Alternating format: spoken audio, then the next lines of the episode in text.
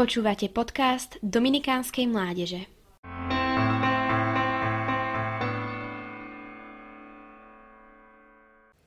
Blahoslavení ste, keď vás budú pre mňa potupovať a prenasledovať a všetko zlé na vás nepravdivo hovoriť.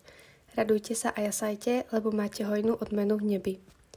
Toto blahoslavenstvo krásne vystihuje život mnohých svetcov, medzi ktorých patrí aj svetá Barbara – Pochádzala z plánskej rodiny. Jej otec bol presvedčený ateista, ktorý nenávidel kresťanov, prenasledoval ich a zabíjal. Pre neposlušnosť nechcela sa vydať, ju nechal zavrieť. Legenda hovorí, že jej nechal postaviť väžu, kde ju väznil. Práve tu Barbara tajne prijala krst a stala sa kresťankou. Za neprítomnosti otca dala murárom vysekať k dvom oknám ešte jedno, aby jej stále pripomínali Najsvetejšiu Trojicu, čím bola bližšie k nebu.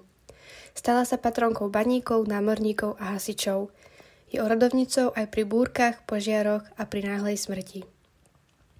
Od tejto svetice sa môžeme toho veľa naučiť. Napríklad ako veriť pánovi v akejkoľvek situácii, v ktorej sa nachádzame, neustále hľadať pravdu, i keď to nie je vždy jednoduché a mnohým veciam nerozumieme, a taktiež ako byť verný Kristovi až do konca života. Ukazuje nám, že sa treba veľa modliť a odpúšťať tým, ktorí nás prenasledujú, ktorí nám ubližujú a ktorí nám bránia veriť Boha. Svetú Barboru som si vybrala za svoju birmovnú patrónku práve preto, že nechcela zaprieť Krista a zrieť sa viery, kvôli ktorej bola veľmi mučená a že nakoniec zabil jej vlastný otec.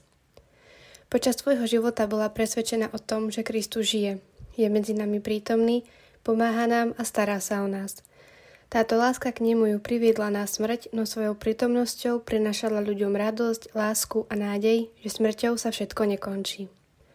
Spomínaná svetica je teda pre nás vzorom, ako žiť dobrý život, ale predovšetkým, ako žiť život s našim pánom a odovzdávať mu všetky naše starosti, trápenia a ťažkosti, ktoré on môže premeniť na radosť prinášajúcu bohaté ovocie.